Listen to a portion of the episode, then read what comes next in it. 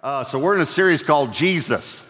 And uh, before I tell you the title of the message, you could go ahead if you want to turn to two passages of Scripture, and that's Hebrews 2 and Mark 6. So, we'll begin at Hebrews 2 and then we'll, we'll go over to Mark 6. Well, actually, from Hebrews 2, we'll go to chapter 4 also of Hebrews, then we'll go to Mark 6, then we'll go to Mark 3. So, they'll be real close so we can, you can do that. So, Hebrews 2 and Mark 6. Um, this message about Jesus is different. We're going to be, we talked last week about him being uh, a builder, that he was building before he ever came to, to earth, and he was building when he was on earth. He was a carpenter, and he's building today. We're going to talk some about that he's a teacher, that he was a teacher, he is a teacher, and he will be your teacher tomorrow. Uh, he's a healer. Uh, it's good that Jesus is the same yesterday, today, and forever. But this message is a little different. I said to my family, um, I bet you can't guess what I'm going to teach you on this week. And they could not guess it.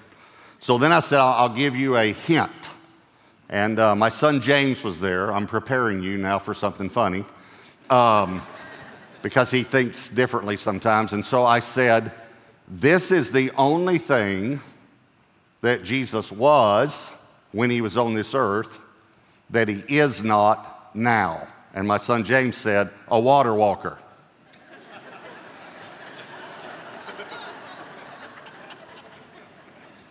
okay, I think he could still walk on water if he wants to. But uh, my daughter in law Bridget got it. She said, A human. So this week, the title of the message is The Human. Now, I want to say again, I know that Jesus is not a human now. I know that. But he was a human for 33 and a half years. And there is something extremely important about him being a human. It is a, a spiritual doctrine that we call identification. Uh, the world has learned about this, and let me give you probably the foremost example is it is also now a political strategy. And you've seen this before. A, a, politician comes into town. I'm not trying to put down a politician all. We need godly men and women serving in those areas. But a politician will come into town and he'll meet with the bankers. And he'll have a suit on and he'll say, uh, My father was a banker, so I understand you. And I feel your pain. And he'll, he's identifying with them. And then he'll get in his limousine and he'll change in the car and he'll put on a, a factory coat and a, a hard hat, and he'll walk into a factory. And then he'll say, My father's brother's uncle was a factory worker. Now, now, this is the part I like. Therefore, I understand you. Yeah, sure, pal. Um, and then he will leave there and he'll put on a pair of overalls and he'll go meet with the farmers, right? And he'll say, My father's, uncle's, uncle's, sister's, mother's friend was a farmer. Therefore, I understand you. And I feel your pain. And I, are you following me? It's a political strategy. It's called identification. Listen, Jesus did not settle for the illusion of identification. He became a human. And he lived, he was born. He was a toddler. He was in a family. He went to work when he got older. And so I want to talk about that. So, Hebrews chapter 2, this first verse I want to read out of the New Living Translation. So, you may not have that translation, but just so you can see this, Hebrews 2, verse 14 says, Because God's children are human beings made of flesh and blood, Jesus also became flesh and blood by being born in human form. So he was a human on this earth. So, how does that help me now? Look on down in Hebrews chapter 2. We'll go back to the New King James Version now, uh, verse 17. I'm going to try to read it slowly because I want us to really catch it. Therefore, in all things, all things, he had to be made like his brethren, in other words, a human, that he might be merciful, a merciful and faithful, a merciful and faithful high priest in things pertaining to God, to make propitiation for the sins of the people. Verse 18 For in that he himself has suffered. He has suffered because he was a human. Being tempted, he is able to aid those who are tempted. Now, I just want you to notice because he has suffered and was a human and was tempted, he's able to aid those who are tempted. So I want to ask all of you a question, every campus, every affiliate church. I want you to raise your hand on this one. How many of you have ever been tempted? Okay, good news. Our Lord was tempted. And good news, He is able to aid those who have been tempted. Would that be good if someone could help you through a temptation? Someone who's been there?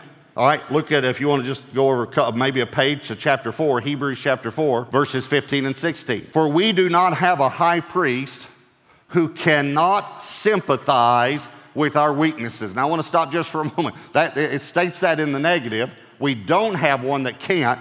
That means we do have one that can. We have a high priest that can sympathize with us because he was in all points tempted as we are, yet without sin. Let us therefore come boldly to the throne of grace. Notice it is not called a throne of judgment. The throne of grace, that we may obtain mercy and find grace to help in time of need. Okay, let me ask you again. You can raise your hands again. How many of you have ever had a need? Can I see your hand? Guess what? You can find help in time of need. Eh, because you can come boldly to a throne of grace. And you can come boldly to that throne because Jesus is a merciful and sympathetic high priest.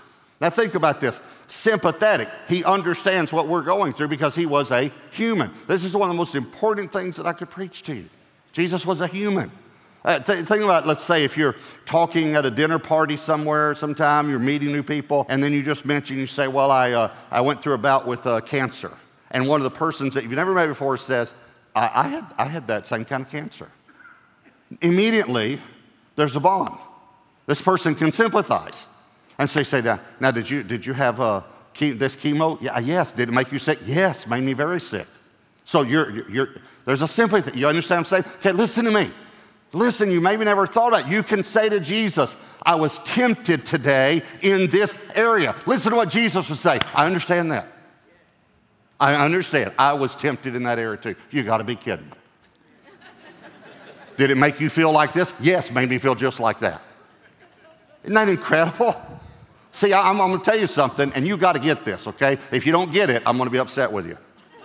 You got to get this. The reason that it is wonderful that Jesus was a human is because he is sitting now on a throne of grace. And the reason it is a throne of grace is because the one sitting on it has been a human being. He's been a human.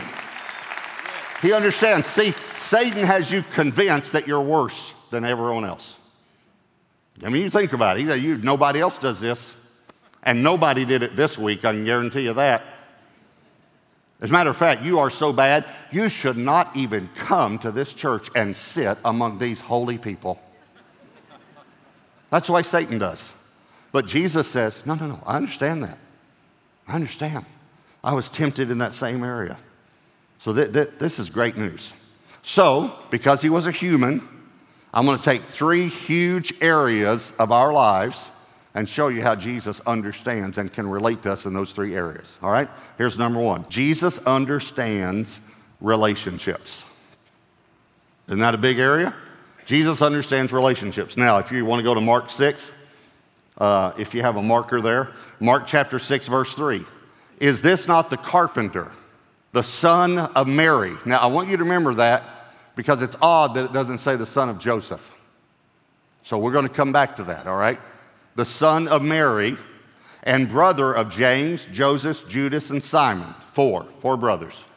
And are not his sisters, plural, here with us. So he had four brothers, we know, and at least two sisters. We don't know exactly how many sisters he had. The, the Bible doesn't name them, but it does plural say sisters. Okay. So he had brothers and sisters. Have you ever thought about that? Jesus had brothers and sisters. Listen, he understands. He knows what it's like for your brother to duct tape you to the bed. He understands. or whatever type of tape they had back then. He understands. Oh, of course, you know, since it was Jesus, you know that all of the children got along perfectly. And you know that because of those of you that have children know that children get along perfectly with other children. You don't think they ever had a fight? You don't think they, they ever got mad at each other? You don't think they ever got jealous or envious? And, you know, hey, how about this? How many times do you think his brothers heard, why can't you be more like Jesus? And then you just wonder if he played any pranks on them, you know? You wonder if he's at the, at the, at the uh, swim, public swimming pool and he's standing on top of the water and he said, Yeah, you can do it. Come on, come on.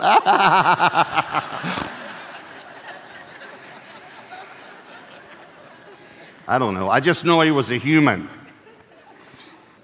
He understands what it's like to be single. If you're single, Jesus understands. I, I was talking about this one time. I was actually in a uh, marriage counseling situation, and this guy said to me, Jesus doesn't understand what it's like to be married. And I said to him, Oh, really? I said, Would you like to think about that sentence before you say that? Are you telling me Jesus doesn't have a wife? Are you telling me you haven't read multiple references about the bride of Christ? And Revelation 21 comes straight out and says, John says, the angel says to John, Come, I will show you the Lamb's wife. You don't think he knows what it's like to be married? I'll, go a step further. He knows what it's like for his spouse to be unfaithful. He knows. Someone, when I was talking about this the other day, said to me, Well, he doesn't know what it's like to have children.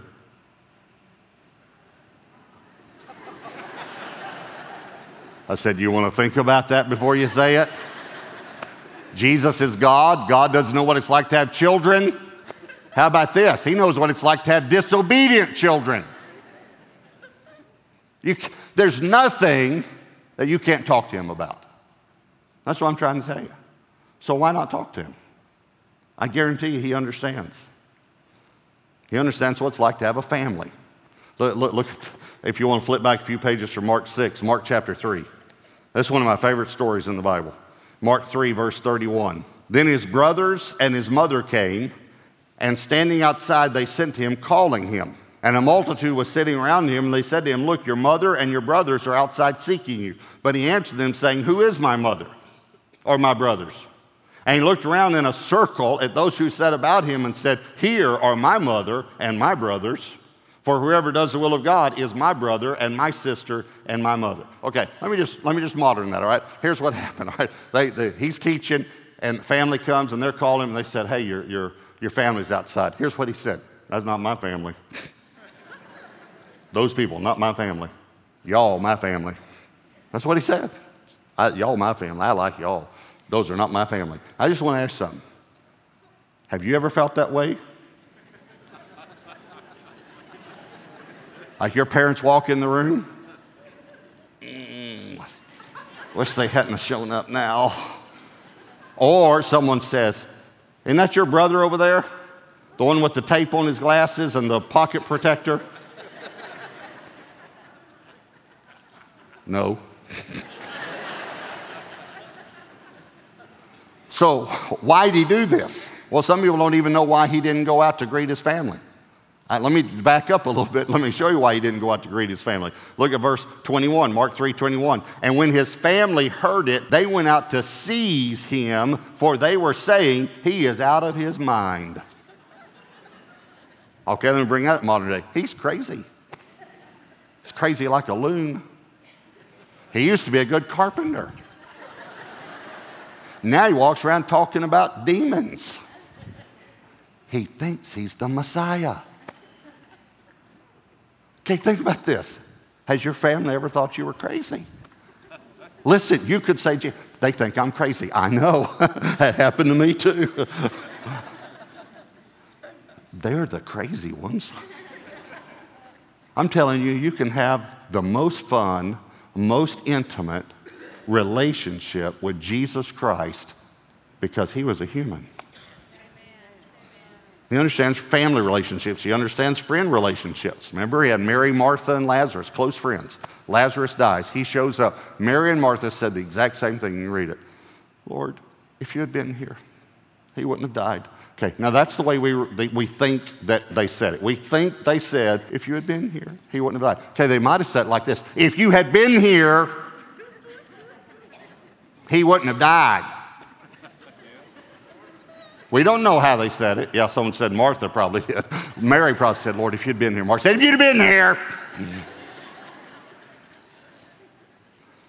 hey, he understands what it is like for all of your friends to desert you when you need them the most. He understands what it's like to be betrayed by a close friend. There is nothing that's going on in your life that you can't talk to him about. He is a merciful and sympathetic high priest. So he understands relationships. Here's number two Jesus understands work. He understands work. He was a carpenter. We read that verse. He's a carpenter. Uh, my son Josh, my oldest son, when he got his first job, real job, you know, um, uh, he was about 15 years old. And after about a week or so, he came home and he was exhausted and he was talking about it, and I, I realized something. I realized he was shocked that they had asked him to work at work.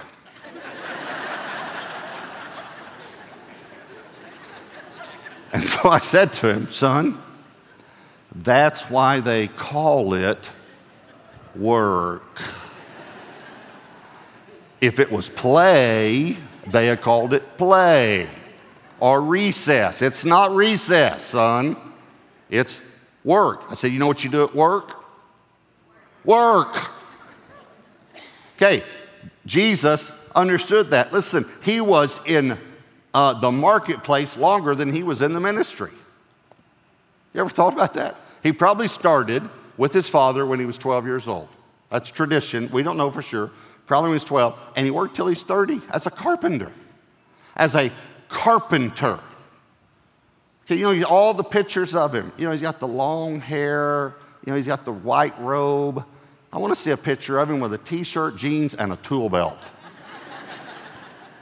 That's what he looked like. He, he was a worker. He, he, when he showed up for work, he worked. He was a good worker. And he, here he is, this carpenter, and he's a laborer, and he's building things. And, and I don't mean to, I don't want to take anything away from modern day carpenters, but he did not have a nail gun and a power saw. When he drove a nail, he drove the nail. He probably had pretty big biceps. Don't you think? I can remember one time my power saw broke. I only had to cut one board. About that far. That's it. I remember thinking, what am I going to do? And then I looked, and there was this thing hanging on my wall there that had a handle on one end and these teeth on. I thought, that could probably cut a board.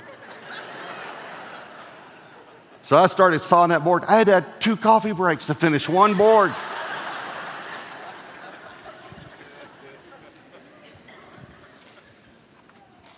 Jesus had calluses. You ever thought about that? He had blisters. Hey, he knows not only what it's like to be in the workforce, he knows what it's like to own your own business. He was a carpenter, he was in business for himself. it was probably called father and son carpentry. I don't know, I don't know. works both ways, okay? Hey, here you go, I got one for you.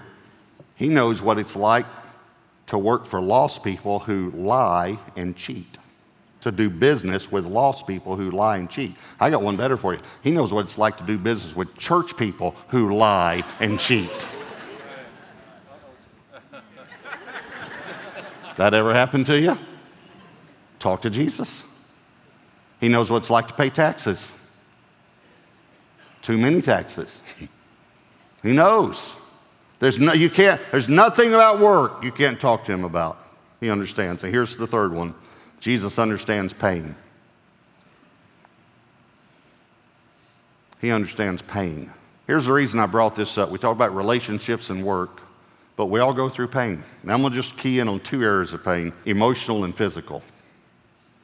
We've all had these two areas in our lives. We've all had emotional pain, we've all had physical pain of some sort. Let me read you a couple of scriptures here. Isaiah 53, verse 3. Look at the emotional pain of this verse. He is despised. You ever been despised? That's emotional pain. He is despised and rejected by men. Rejected. A man of sorrows, that's emotions, and acquainted with grief. That's an emotion. Verse 5 says here's physical pain. He was wounded for our transgressions, he was bruised for our iniquities. So he understood emotional and physical pain. Let me give you a little bit of this despised and rejected. He was despised, he was rejected, he was mocked because of his vocation. He was mocked because of his birth. He was called illegitimate. He was mocked because of his race. The sign they put over him on the cross was a derogatory remark the king of the Jews. He understands what it means to be mocked and ridiculed. He was mocked on the cross. He was mocked until the last few minutes of his life. If you are the Son of God, come down off that cross. Physical pain. I don't want to go into this too much, but, but we know this. Um, what some of us might not know is he was beaten by three different garrisons of guards. He was beaten by the Jewish guards, Herod's guards, and Pilate's guards. They beat him with their fists, the Bible says. They plucked the beard, from his face. They pulled the beard out of his face. They beat him with rods. They put a crown of thorns on his head and drove it down on his, on his uh, head. They scourged him, probably, we're not for sure, the Bible doesn't say, but probably it would have been 39 times. They nailed spikes in his hands and his feet and hung him on a cross until he died. This is a very difficult statement for me to make, and it's a difficult statement for us to hear. But he was tortured to death. Our Lord was tortured to death until he died. Tortured. So he understands pain. So the obvious question is when are you going to talk to him? about your pain because he understands. And one other thing about emotional pain and about him being a human. You remember we read in Mark, it says, Is this not the son of Mary? Matthew says the same thing. Is this not the son of Mary? In another instance, it's when Jesus was teaching, and they said, Who, who, Who's teaching? They said, Jesus of Nazareth. And John, this is totally different from the one where they tried to come and get him. This was a different time. But John records it this way this is what the crowd said Is this not the son of Joseph? Now that's important because you have to see, many people don't realize this. John records the first two years of Jesus' ministry. Matthew and Mark, and Luke for that matter, Matthew and Mark record the third year of Jesus' ministry. John wrote uh, the book of John, the Gospel of John, years and years later, actually, after all the disciples, the apostles, had been martyred except for him. He re- writes it years later because he reads Matthew, Mark, and Luke's version, and, and they're good, but they only record the last year of his ministry. That's why in John you have all these things that are not in, you will not find them in Matthew, Mark, and Luke. Matthew, Mark, and Luke are called synoptic gospels, similar gospels. You'll find the story over and over and over. John, though, you'll find things you'll ne- you won't find in Matthew, Mark, Luke. John 2, the um, turning the water into wine. John 3, the conversation with Nicodemus. John 4, the woman at the well. John 5, the man pool of Bethesda. Uh, John 9, the blind man. John 11, Lazarus. Uh, you just go right through all these things in, in John that they're because they, John records the first two years. Now they'll all start with the birth, they all end up with the crucifixion, but the ministry part is what I'm talking about. Okay, so I want you to think about this. Matthew and Mark say, Isn't this the son of Mary? They're recording the third year of his ministry. John's recording the first two years. Isn't this the son of Joseph? If you remember, John also records something that is not recorded in the other Matthew, Mark, and Luke. And when Jesus is on the cross, he looks down at John and he points to his mother and he says, Behold your mother. And he points to Mary and he says, Behold your son. Remember, Jesus was the firstborn son. If Joseph, and from that day, it says from that day, Mary went home to live with John. Okay, she wouldn't have gone home to live with John if Joseph had still been alive.